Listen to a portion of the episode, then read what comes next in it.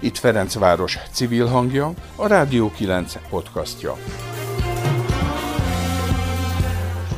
Két program, két kezdeményezés. Az egyiknek már múltja van, a másik történet most alakul, szerencsére nagy léptekkel. A közös bennük, hogy mindkettő kívül az állami intézményrendszeren a mentális zavarokkal, mentális egészségi rendellenességekkel élők számára nyújt terápiát, és segíti őket, meg a környezetüket a számukra élhető világ megteremtésében. Jó napot kívánok, Bencsik Márta vagyok, a Rádió 9 szerkesztője.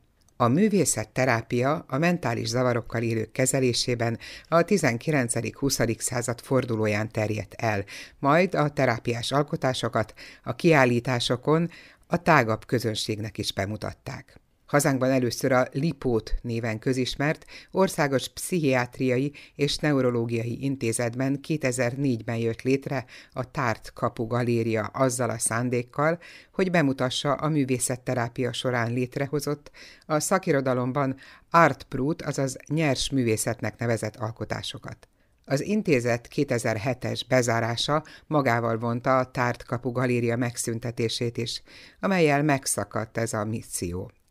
2013-ban nyílhatott újra a galéria Ferencváros önkormányzatának támogatásával a Hőgyes Endre utcában. Az átkelő galéria új névre keresztelt kiállítóhely, művészeti műhely és közösségi programok színhelye is egyben.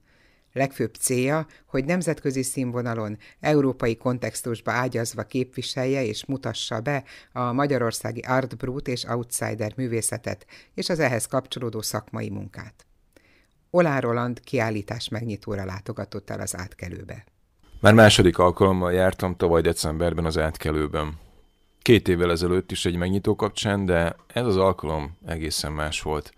Online körülmények között a tavalyi pandémia idején zajlott az a művészetterápiás folyamat, amelynek munkáiból nyílt kiállítás a Ferencvárosi Hölgyes Endre utca 2 szám alatt található galériában. Bezártság, frusztráció, magány és az abból fakadó szabadságvágy felszabadító erejét érezheti a látogató, ha január végéig megnézi a képeket. A beszélgetést Komáromi Erzsébet iparművész művészetterapeutával, a galéria egyik vezetőjével rögzítettem, a megnyitót pedig Marsalkó Fruzsina tartotta.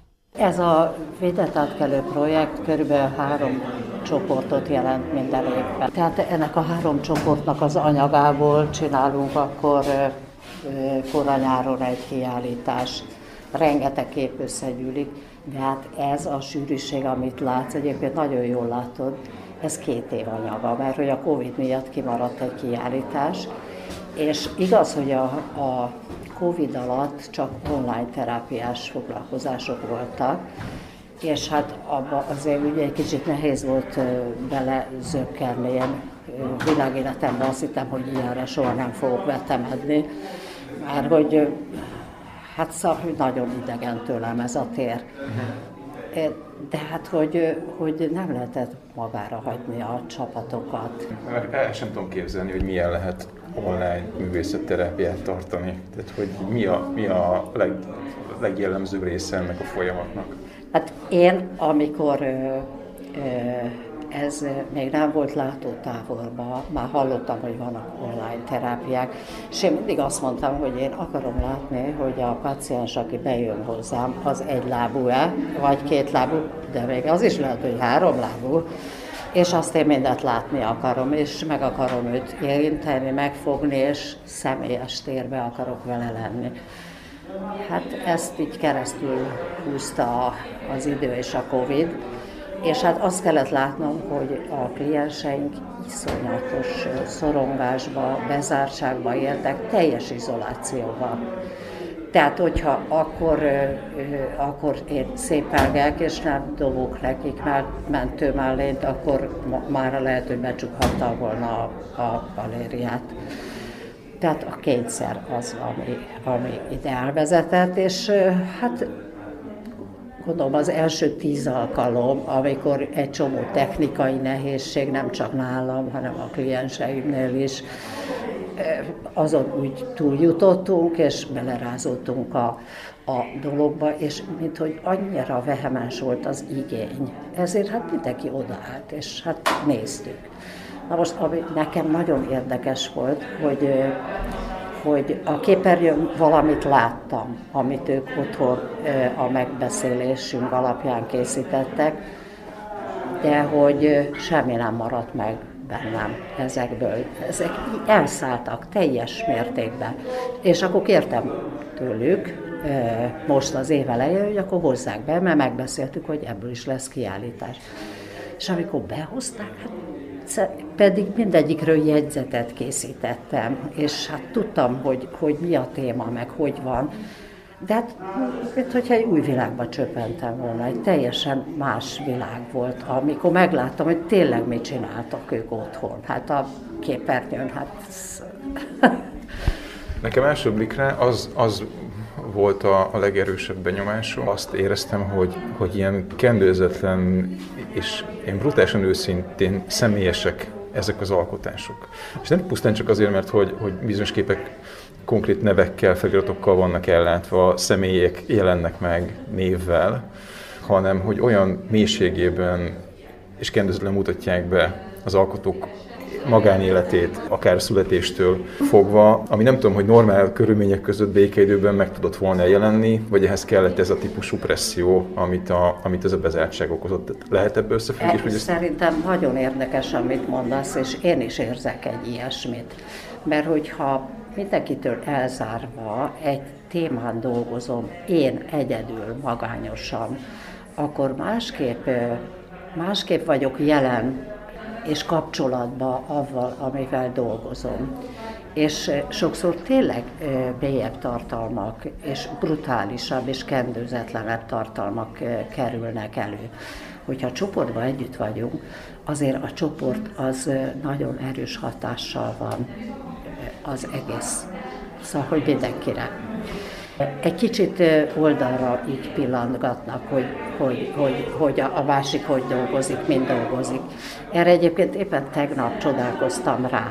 Minden e, csoportban szoktunk életutat készíteni, életútról képeket. És e, hát a gyűjteményben már van vagy 25-30 darab. Pontosan meg lehet mondani, szóval, hogy aki nem látta ezeket a képeket, az is ki tudja válogatni, hogy melyik az a nyolc kép, ami egy csoportba készült. Pedig az instrukció az mindenütt teljesen ugyanaz. Az eszközhasználat is mindenütt teljesen szabad, de mégis van a csoportnak egy olyan, nem tudom, hogy ez kohéziónak lehet mondani, vagy, vagy, vagy nem tudom, ami haranghatása, hogy mégiscsak együtt mozog ez az egész. És akkor valahogy hasonlítanak egy kicsit a képek egymásra. Nem tartalmilag, hanem formailag. És ezek a képek, amik otthon születtek, ezek tényleg a izolációból, és mindenki a, azt tolta, ami, ami a legmélyebben ott volt benne. Tehát nem, nem volt semmiféle eltérítő hadművelet, vagy e, valamiféle besimulás, vagy ilyesmi. A kiállítás megnyitóján a, azt hallottam, hogy a befogadónak, és egyébként ennek én is tapasztalatom, hogy része vagyok, hogy egyfajta feloldozást jelent végignézni ezeket a képeket. Én nekem azt fogalmazott meg, hogy még vagy magunkra normálisként tekintőek a, azt gondoljuk sokszor, vagy akkor magamról beszélni, azt gondolom sokszor, hogy tudom, hol a, az élet és a világ eleje, és hol a vége, és ehhez képest nekem ezek a képek pillanatokat kiszélesítették ezt a spektrumot. És én magam is megtapasztaltam azt a feloldozást, amit a megnyitó, megnyitó beszédben hallottunk, hogy vajon a művészek megélték-e a saját alkotásékon keresztül, az alkotói folyamatban megélhet, megélhették-e ezt a, ezt a feloldozást, amikor lett egy ilyen manifestuma az ő bezártságuknak, a frusztrációnak, vagy pedig ez az, a, az alkotó magányosságával él tovább, illetve hogy ezt vissza tudják-e hozni, és valahogy beforgatni egy, egy terápiás folyamatba? Én azt gondolom, hogy a, az online munkák igazi feloldozása az az, hogy, hogy behozták, hogy megnéztük őket, és külső szemlélőnként ők is rá tudtak pillantani, mert hogy akkor ott átfordul a dolog, és nem úgy mondjam, nem vér a véremből, hanem valamit kitettem, ami az én részem, és egy kicsit el is tudom távolítani. Kicsit lehet, hogy objektívebb szemmel is tudok ránézni, mint amikor vele voltam. Ez nagyon érdekes egyébként ez a, ez a én azt gondolom, hogy, hogy minden professzionális alkotó valahogy így, így dolgozik, hogy amikor egyedül van a képbe, képpel készülés közben, akkor az egy rendkívül intim szféra, és egy, egy nagyon izolált terep. És amikor kiteszi, akkor ő maga is meg is lepődik, hogy, hogy ez, ez volna az, ami ebben a magányban született. Szóval hogy ez, ez nagyon érdekes. Szerintem a, a klienseim pont így vannak ebben. Egyébként a terápiás csoportok végén, akkor mindig kitesszük az összes képet, és akkor így ránézünk. És ö, ö, ma volt a lezáró alkalom, egy 13 alkalmas terápiás csoport vége, és annyira érdekes voltak azok a visszajelzések, amiket mondtak, hogy mennyire fontos volt, de szinte mindenki ezt elmondta, hogy mennyire fontos volt neki az, amit a többiek hozzászóltak a képéhez, és hogy olyan rejtett tartalmakra is rá tudtak mutatni, amiről nem gondolta volna, hogy az ott van, és ahogy ő is külső szemlélőként ez alapján, a külső vezetés alapján ránézett a képére, még sokkal mélyebbre is mehettek ezek a bugyrok, vagy még magasabbra a ragyogás. Szóval, hogy annyira, ez olyan csodálatos. Itt Ferencváros civil hangja, a Rádió 9 podcastja. Podcastunk második részében szintén programot ajánlunk, amelynek a megvalósulását egy agilis, ahogy ő mondja, magas energiaszinten rendelkező Ferencvárosi anyuka érte el, az ADHD és autizmus spektrumzavarral élő gyerekek szülei és pedagógusai számára, akik az állami ellátórendszer telítettsége miatt csak nagyon ritkán juthatnak hozzá, hogy szakemberrel találkozhassanak, hogy kibeszélhessék a problémáikat. Teák Barbarát tavaly októberben ismertem meg a Ferencvárosi Közösségi Alapítvány által szervezett közösségi hekatonon. Akkor azzal az ötlettel állt elő, hogy azt szeretné elérni, hogy a fejlesztésre szoruló sajátos nevelési igényű gyermekek megkapják a szükséges fejlesztést, ami eddig kapacitás hiány miatt reménytelen volt, a gyerekek szülei pedig a szakmai támogatást ahhoz, hogy jól eligazodjanak az esenis gyermekek nevelésében. Egy másik hekatonista ötletével egybegyúrt projektjük fődíjas lett. Barbara dolgozni kezdett a tervein. Most pedig azzal hívott fel örömmel, hogy nagy dolog történt, az első szülőszakember találkozót tető alá hozta, amelyhez ráadásul a hazai gyermekneurológia, ahogy ő mondta, szupersztárját, dr. Büki Györgyöt, a Heimpál kórház főorvosát is megnyerte. Most pénteken, január 14-én a Dési Huber Művelődési Házban 16 óra 30 perces kezdéssel egy szakember fórumot fogunk tartani, amiben partnerre tanáltam dr. Büki Györgyel, aki a Heimpál kórháznak a gyermek neurológusa, és egyben ő csinálja az első gyermekmentő alapítványt, valamint az első lovas terapeuta alapítványt is és ez a fórum vagy találkozó nem csak kifejezetten szülőknek szólna, hanem érintett pedagógusoknak is, akár óvodában dolgozó pedagógus, akár iskolában dolgozó pedagógusról is legyen szó. A fő témakör, amiket érinteni fogunk, az a szenzorosság, a viselkedési és tanulási nehézségek, az ADHD, valamint az autizmus spektrum zavar. Ennek a találkozónak az a lényege, hogy ez nem egy előadás lesz, hanem kötetlenül lehet kérdezni a doktor úrtól, hogy akár a mindennapi helyzet megoldásaira tudjon ő tanácsot adni. Legyen szó iskolából, hogy nem bírnak mondjuk a gyerekkel a pedagógusok, és mondjuk akár már tudják is, hogy érintett ADHD-ba, hogyan érdemes kezelni az ilyen gyerekeket. Miért olyan nagy dolog ez, hogy létre az tudott jönni egy ilyen találkozó? Ez azért nagy dolog, mert eleve a doktor úrhoz is elég nehéz bekerülni. Nagyságrendileg egy év a várólista, csak egy-egy konzultációra mondjuk például. És uh, ilyen nem igazán szokott lenni, nem csak Ferencvárosban, hanem így országos uh, szintre is gondolok. Ez egy új keletű, félig meddig új keletű történet lenne, és mindezért ugye mi nem kérnénk el pénzt, hanem minden esetben próbálunk arra törekedni, hogy ez plusz terhet ne rójon se a pedagógusokra, sem pedig a szülőkre. Ez az egész történet, ez hogy alakult ki? Szóval miért fogtál bele egyáltalán? Kiknek szól ez a dolog, amit te elkezdtél, és mi is ez pontosan? Amiért én belekezdtem ebbe az egész, mondjuk így akcióban, az azért van, mert hogy az én kisfiam is érintett ebben a témában, mint ADHD-ban, mint pedig magában az autizmusban és sajnos a mai rendszerben, akár az oktatási rendszer, akár a pedagógiai rendszert nézzük, sajnos elég kevés a szülőnek a lehetősége arra, hogy megfelelő fejlesztéseket és tájékoztatást kapjon. Legyen szó akár orvosokról is, mindenhol annyira a túlterítettség, hogy majd, hogy nem a lehetetlen kategória, bejutni és élhető tanácsokat kapni tőlük és mivel tudom milyen érzés, mert én is ebben élek ugye nap mint nap, ezért nagyon fontosnak tartottam egy olyan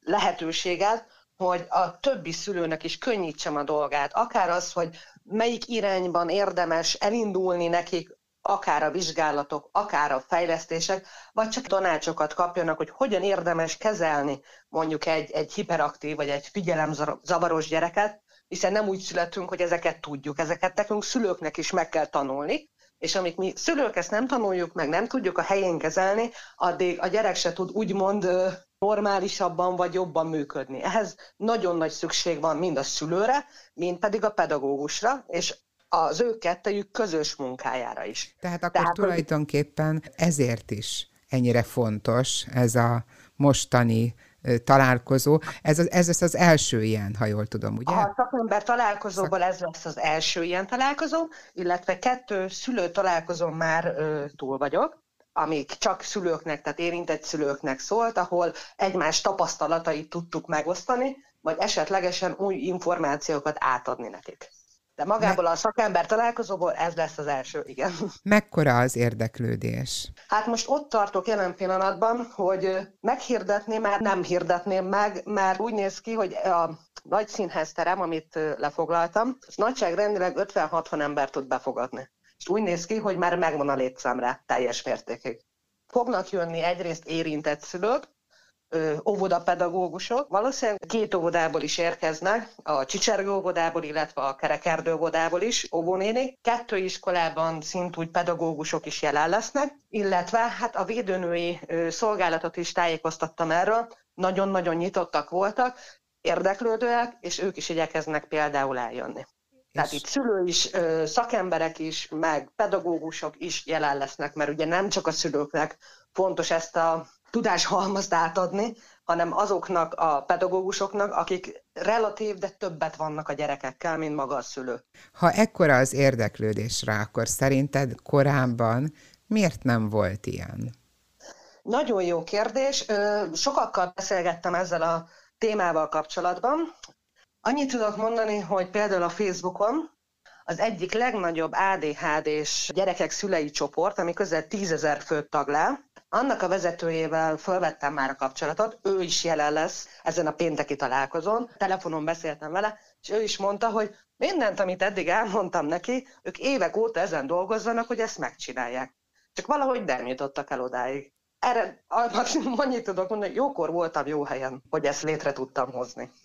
Most jelenleg ezt az egész szervezkedést egymagad csinálod, vagy pedig vannak ebben társaid? Tehát ezt a szakember találkozót, ezt teljesen egyedül csinálom. Viszont ami folyamatban van mellette többi projekt, illetve a lelki támaszom is egyben, szint ugye Hecathlonon részt vett Zubonyiné Pelka Zsuzsanna, aki tanár is egyben, tehetséggondozó, és ő vele is közösen dolgozunk, nem csak az ADHD és gyermekek, hanem maga a demokratikus oktatásért, tehát hogy maga az oktatás is élhetőbb legyen, nem csak a, az esenés gyermekeknek, hanem minden gyermeknek. Ebből adódóan ugye felvettük mi már a kapcsolatot, le is ültünk tárgyalni a Ferencvárosi tanodában, és februárban már el is indul szombati napokon egy ilyen ADHD-s tehetség programunk, egy tanulócsoportunk akár, ahol játékosan, kifejezetten olyan pedagógussal, aki ért is ilyen gyerkőcökhöz,